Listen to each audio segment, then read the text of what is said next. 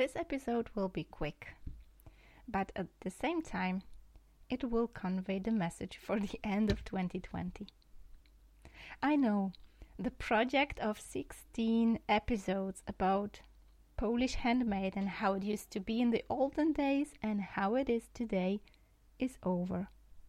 However, I guess this format of talking to you in English is not yet over.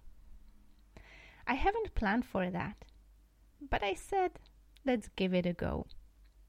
It seems that while learning how to bring the handmade magical world into online and popularize beautiful Polish handmade all over the world, I started studying in online MBA. And on this journey, I met inspiring, incredible female entrepreneurs that keep me standing up. Yeah, I will dare to use this word. They keep me inspired. They help me stand up when I fall down and I feel tired and feel that I've got no energy to continue the podcasting project. As you might assume, it's quite tiring. It consumes lots and lots of energy and time. it totally doesn't pay off if you ask. But still, I kind of feel I cannot quit. And that's because I've got fellow lady entrepreneurs that inspire me on daily basis. That's why I decided I'll share some inspiration with you. No matter if you're handmade fan or you're a handmade artist starting your business or maybe you're somewhere further away in your crafting skills and business doesn't matter because I guess this mindset part about building something on your own is quite necessary. So, no matter if you're just a fan or you're an entrepreneur, I think you might use this opportunity to listen to those inspiring episodes with my fellow online MBA friends who took some businesses online. Why am I using those interviews here in the podcast that is actually dedicated to handmade? Well, it seems that I wouldn't be able to convey such a strong message, so much energy that is put in each and every single episode without their inspiration.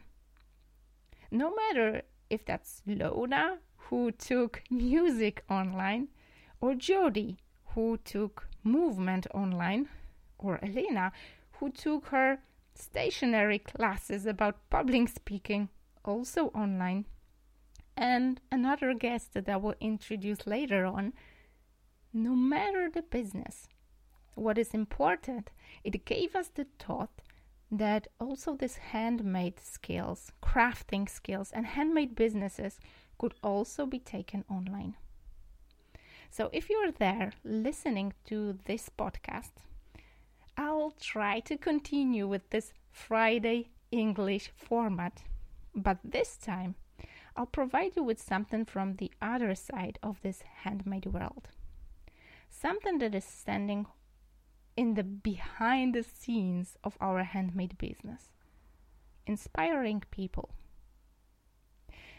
If the previous project uh, that was dedicated to some niched down handmade technique, if you found that interesting, I would invite you to a profile on Instagram that is called Handmade from Poland. I obviously is gonna gonna link that down in the show notes. But what is important, you will find many, many more techniques that could actually inspire you and maybe serve as a gift, a handmade gift for your closest ones, for your loved ones. A gift that would actually support small Polish crafting businesses.